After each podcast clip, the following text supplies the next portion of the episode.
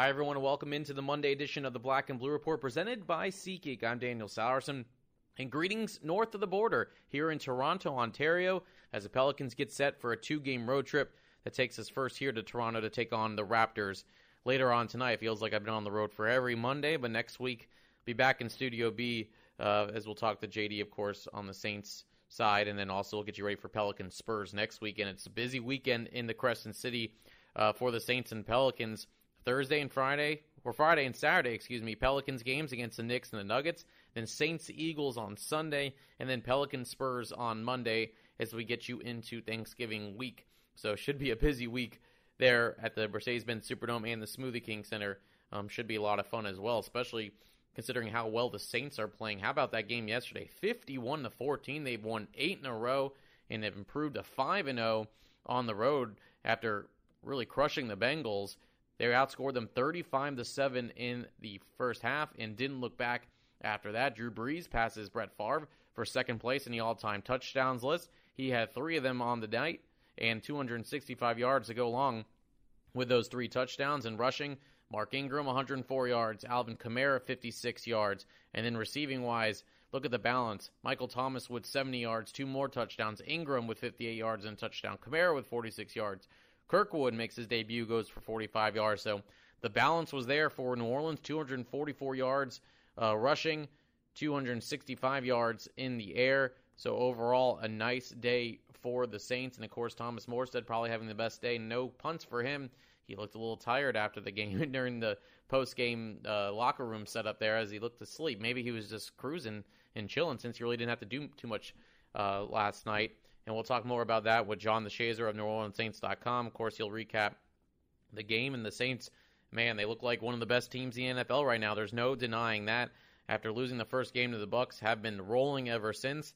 And now they also have a new addition, as Sean Payton confirmed this morning, that Brandon Marshall will join the Saints, a wide receiver who most recently played with the Seattle Seahawks. Of course, he's played for the Denver Broncos as well. Hasn't really had much play postseason action so this might be the first opportunity for Marshall to make a Super Bowl run. So we'll talk to JD about that. And of course, we'll also talk some Pelicans with Jim Eichenhofer of Pelicans.com, who's on the road with me as usual. And we'll talk about this game against the Toronto Raptors, a team that is 12 and 1 on the season, the best record in the NBA. And speaking of cruising, they've been cruising as well. The addition of Kawhi Leonard from the San Antonio Spurs and Kyle Lowry, and one of the deepest teams in the league. It'll be a tough one tonight, and we'll talk to Jim about that.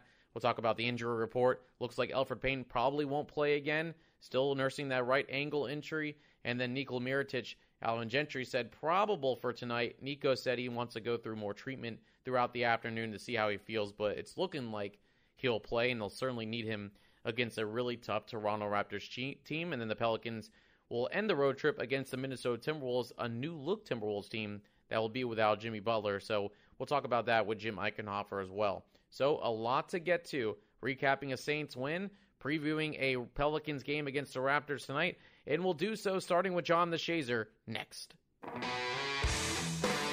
This is the Black and Blue Report presented by SeatGeek. Here's Daniel Salerson. All right, now let's talk with John DeShazier, senior writer for NewOrleansSaints.com. Fresh Cincinnati after the Saints' 51 14 win over the Cincinnati Bengals. JD, uh, I didn't get the chance to watch a lot of the game due to the Pelicans traveling to Toronto, but pretty much after the first half, I don't know how much I really needed to watch after they after they were up thirty-five to seven. Yeah, it was uh it was the kind of domination you don't expect to see in the NFL. Uh, the Saints put one of these kind of games together last year in Buffalo when they won forty-seven to ten, but you don't expect to see again. You you just don't expect to see this in the NFL. Not nowadays, even I don't care what the, the specifics are in terms of rule changes and you know whether they lean to the offense or the defense. It doesn't matter. I mean, everybody's playing the same rules, and a lot of these are elite athletes. And you just, I mean, I, I was pretty much, I guess, flabbergasted is a really good word because I, I didn't expect that. I did not expect that in a million years to see them basically come and, and boat race the Bengals on, on their field after after a bye week for Cincinnati. And Cincinnati's a five and three team that was scoring 30 points a game at home.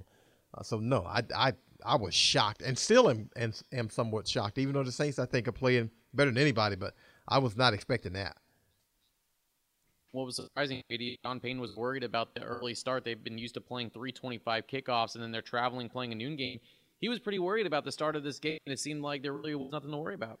Well, I mean, he was concerned because they've been playing, you know, evening games and night games, prime time, and and and and you know, so how much of that was a genuine concern? Probably was, but I mean, you also, you know, you know that coaches have to manufacture something to kind of, you know, be worried about too and and that was one of those things where you know it might have been, hey, we're playing a noon game, and you know we're disrespected because we ain't playing the primetime game or we ain't playing a later game, or or but you know there could have been some genuine concerns in terms of guys getting the proper amount of rest, and I and I can't understand that because again they had been shifting so much to playing you know the the late afternoon game or the night game that there probably was uh, some genuine concern whether or not these guys would be ready. But I mean, you know, they it looks like these guys have been able to really concentrate on the task at hand and not look too far ahead, not look too far behind, and not, you know, they've got the, you know, what they call the 24 hour rule. They celebrate the win and then they move on to the next one.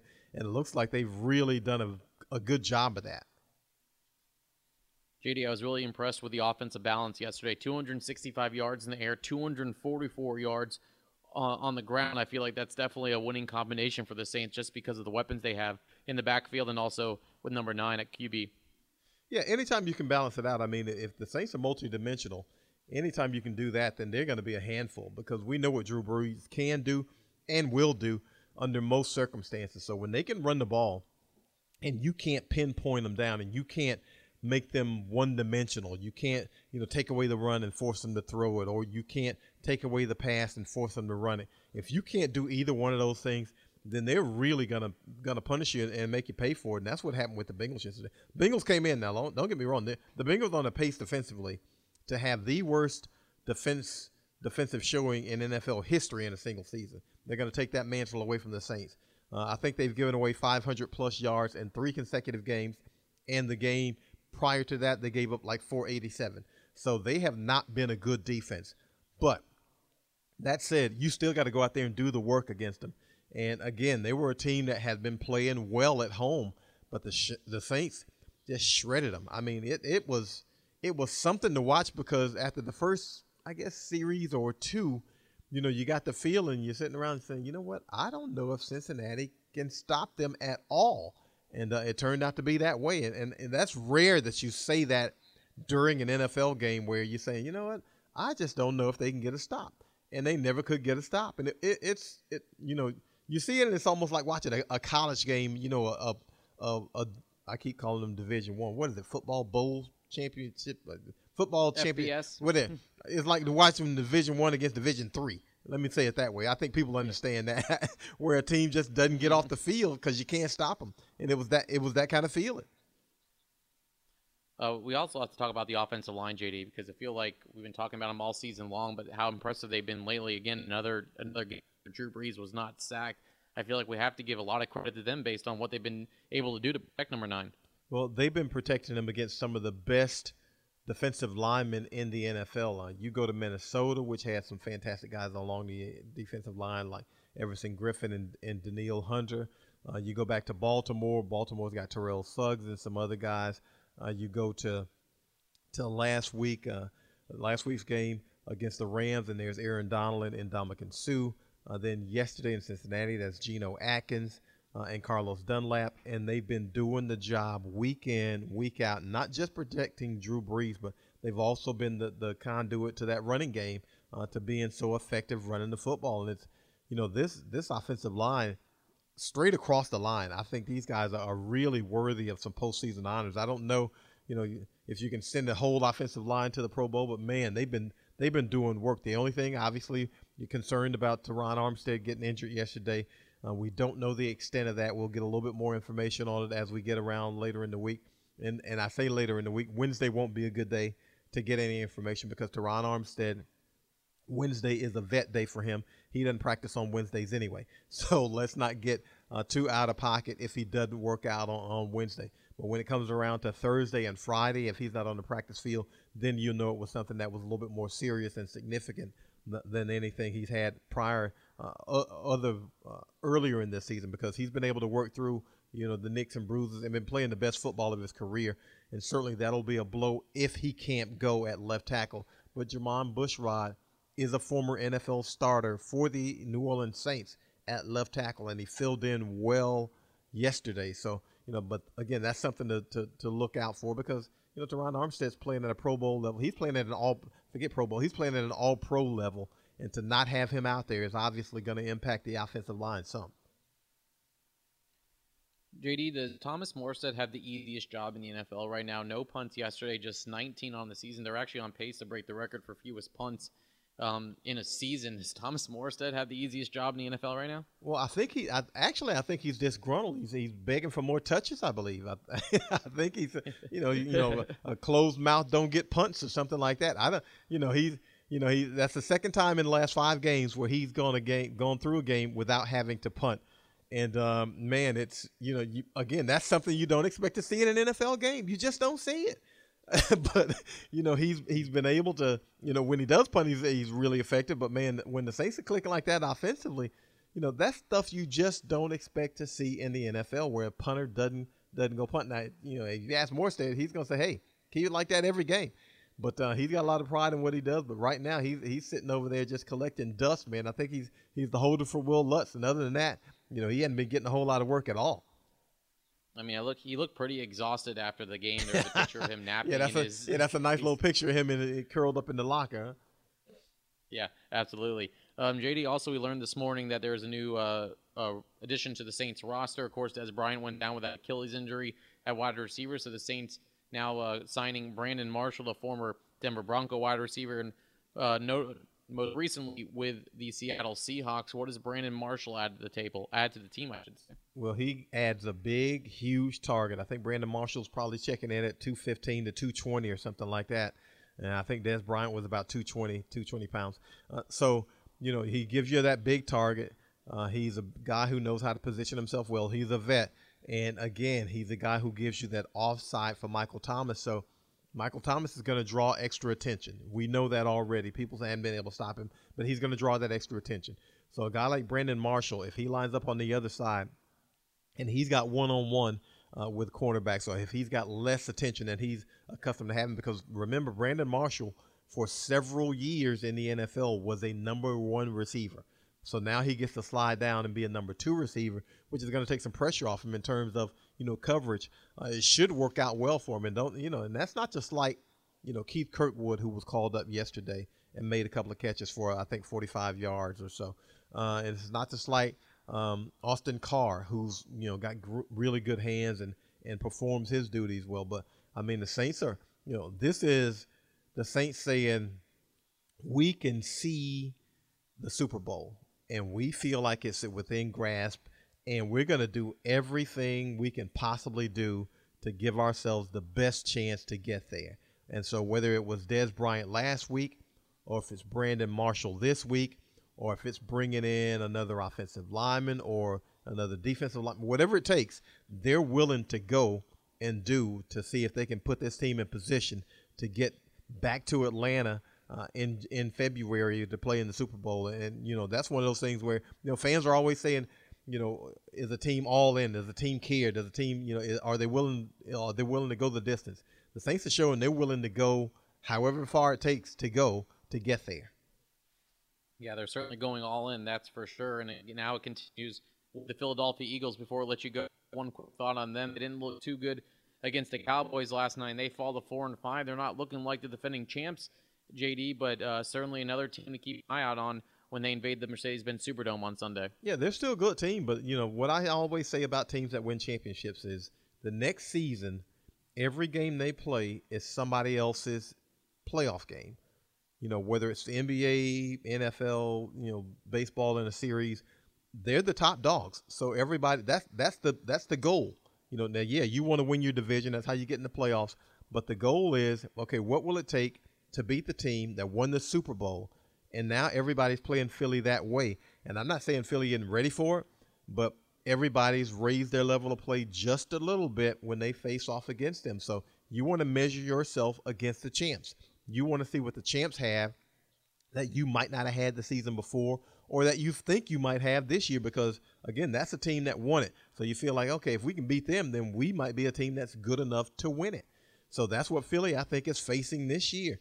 Uh, they there are no layups when you're the champs. I mean, nobody's going to lay down for you.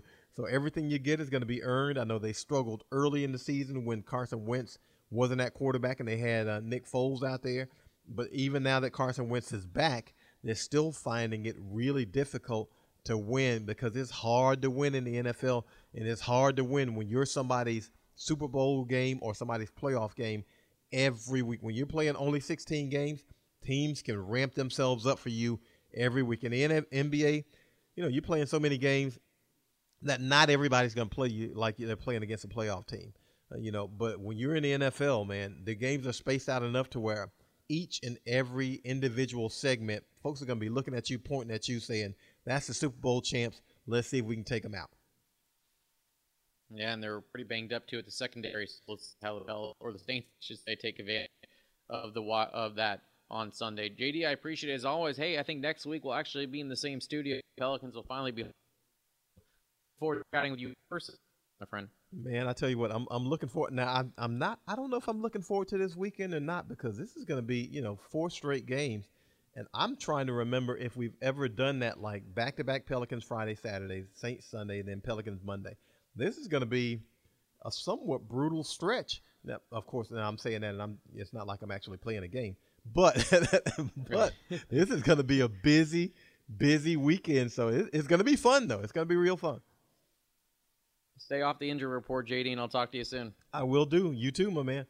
And it's time to talk Pelicans now with our very own Jim Eichenhofer of Pelicans.com. He joins me here in his penthouse suite uh, in Toronto, Ontario. And Jim, I know you're kind of uh, from around this area, or at least up uh, the greater upstate New York area. So I feel like everywhere we go, people are asking you for autographs, high fives. Uh, you're just kind of an international phenomenon. yeah, um, well, you have a very vivid imagination, that's for sure. Um, yeah, uh, I think I'm a lot more familiar with Toronto than Toronto is with me. But uh, but um but yeah, it's it's it's cool coming up here. Sometimes my family actually comes up and visit it, visits, but not this time they're, my parents are actually in New Orleans right now, having a great time in the warmer weather. So, but uh, you know, it's it's always nice to come up here. It's about three or four hour drive from where I'm from. Yeah, and it is a lot warmer down in New Orleans than it is up here. Um, but let's talk about speaking of New Orleans, um, an impressive two game uh, homestand and two wins against Chicago Bulls and the Phoenix Suns. Now, granted, they were two teams that have struggled so far this season, Jim. There wasn't really anything in my imagination that, or my thinking that popped out to me as far as those two wins, but nonetheless, you get two wins and you get back to 500.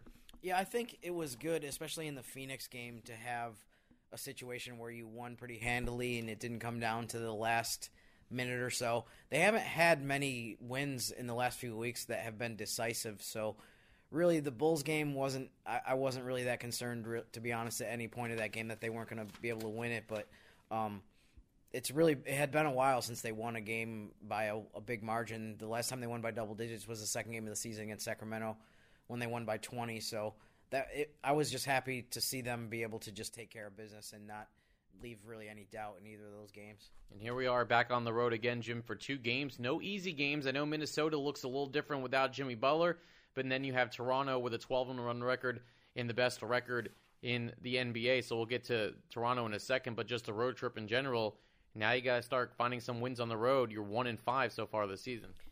Yeah, and really, it's been against some really good competition. They've played against um, after tonight. It'll be five of the six best re- teams record wise in the league. They've all played in their arena. The only team in that group that they haven't played is Milwaukee, who they play at their brand new arena in December. So, but regardless of the competition, obviously, when as tough as it's been, you're not happy with being one in five and you need to start picking up some of these road wins. And obviously, this trip you're playing one a team that has the best record in the league, and you're playing against another team that is in a completely different situation. So we don't really know what to expect. But if you could pick up a couple wins this week, that would be huge going forward. So, looking through your notes and your observations on Toronto as you have in the last couple days, why are they the best? Rec- why are they the best team in the NBA right now? Um, I think their depth is definitely huge. I've really enjoyed watching them play. I've seen them play probably three or four times this year. Saw their game against the Lakers. Uh, was it last weekend? I lose track of time, but um, they where they just dominated and they were up forty to ten. in the first quarter of that game. They're just they play with tons of energy, tons of activity, and so uh, that's I think that's also another reason why they've been so good. They have players like Pascal Siakam, who's playing the best he's played in his career recently. The numbers that he's been putting up lately, I think for people who aren't familiar with him, if you look at the, that, you'd be impressed by what he's been doing. And um, just from one through ten, they have a lot of good players, just the way it was, same way it was last year. But I think another thing that impresses me about them is, you know, obviously they had DeMar DeRozan here for a bunch of years. This year, Kawhi Leonard has stepped into that spot, but even in the games when he hasn't played, the Raptors have still been really good.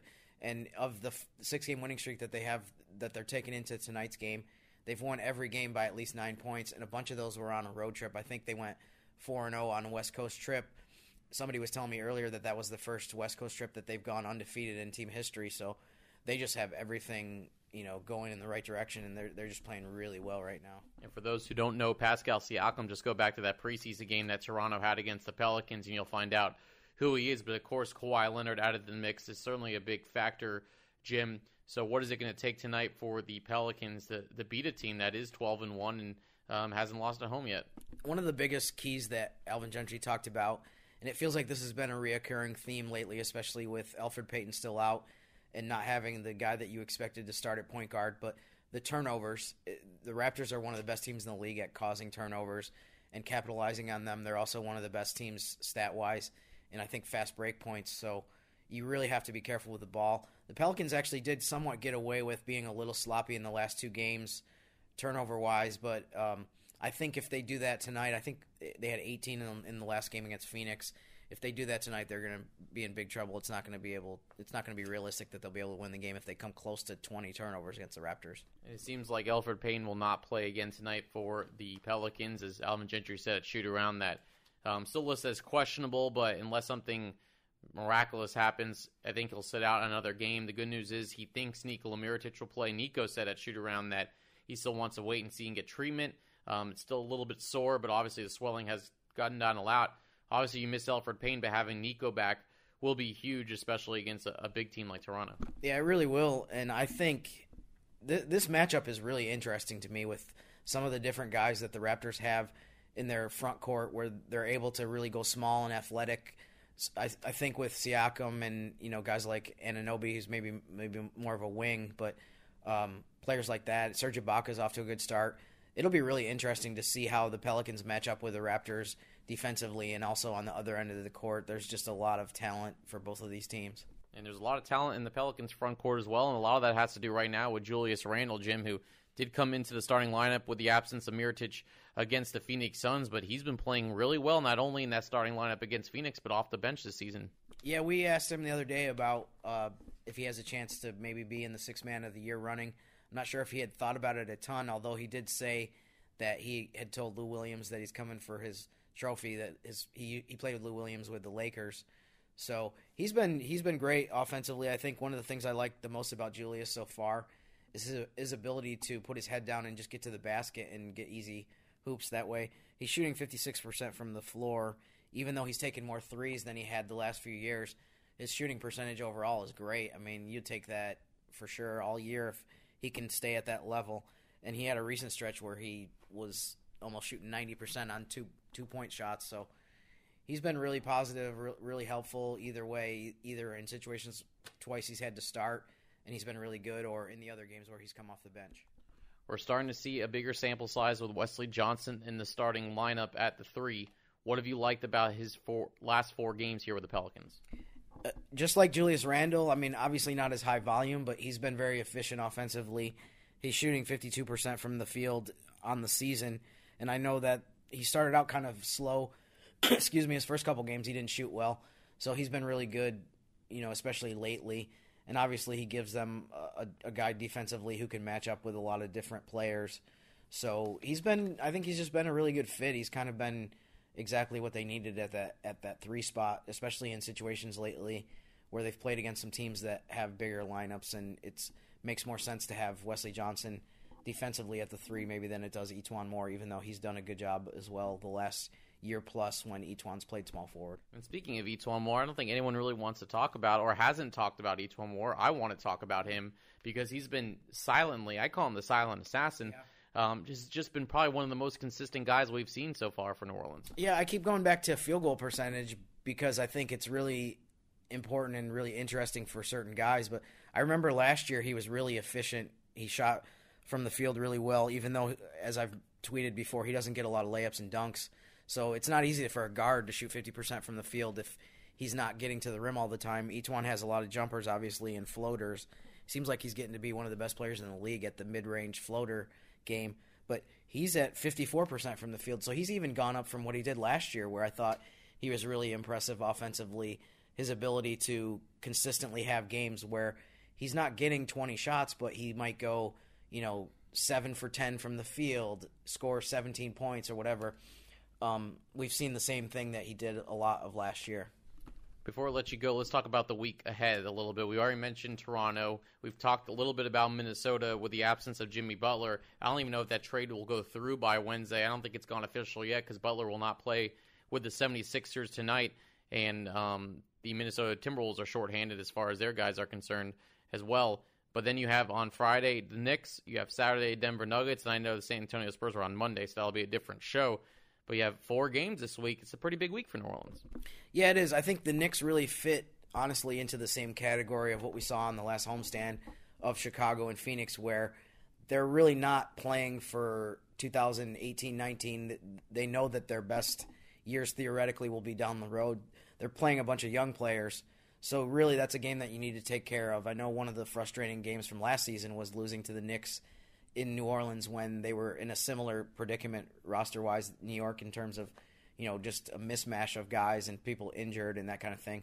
But then you have Denver who has gotten off to a great start this year, although they've lost three in a row. So it does seem like they've kind of come back down to earth a little bit, losing some close games and losing against good teams. But that'll be another really good test, and you know that would that would definitely be just like tonight. I think against Toronto, if you can win that game, that's something that is a real positive. He's Jim Eichenhofer from Pelicans.com. We'll have more shoot around, or we'll have more before the game in our pregame update. And of course, look out for the road trip previews from Minneapolis tomorrow. Jim, stay out of trouble here in Toronto. We want to make sure you get back into the U.S. after tonight's game. Well, you know, the one thing that keeps me out of trouble, which actually uh, you should be a little bit concerned about, it's not as cold today as it usually is. That usually keeps me off the streets when it's 15 or 20 degrees. But I'd say right now it might be about 40, which for here is like incredible for mid November. So um, I can't promise anything, but I'll try to do my best to avoid any international incidents, and there that way I'll be able to make the trip to Minneapolis. All right, I see some people sunbathing outside, so it must be pretty warm out here when it's over 40 degrees. And I'll do it for today's podcast. Of course, big thanks to John DeShazier, Jim Eichenhofer, Mario Jerez from our studios in New Orleans. We hope you enjoy this week. Of course, Sean Kelly will have Wednesday's Black and Blue report from Minneapolis as the Pelicans will take on the Timberwolves, and they'll get you ready for Saints and Eagles on Sunday. And of course, I'll be back at it on Monday with a black and blue report from Studio B as finally the Pelicans will be home on Monday. It's a busy week for New Orleans, as I mentioned. Friday and Saturday, Pelicans games. Sunday, Saints Eagles, and Monday, Pelicans Spurs. So buckle up, Saints and Pelicans fans. It should be an exciting week, and hopefully, we'll see some wins along the way. Until next Monday for me, and until Wednesday for you, I'm Daniel Salerson. Thanks for listening to the Black and Blue Report presented by SeatGeek.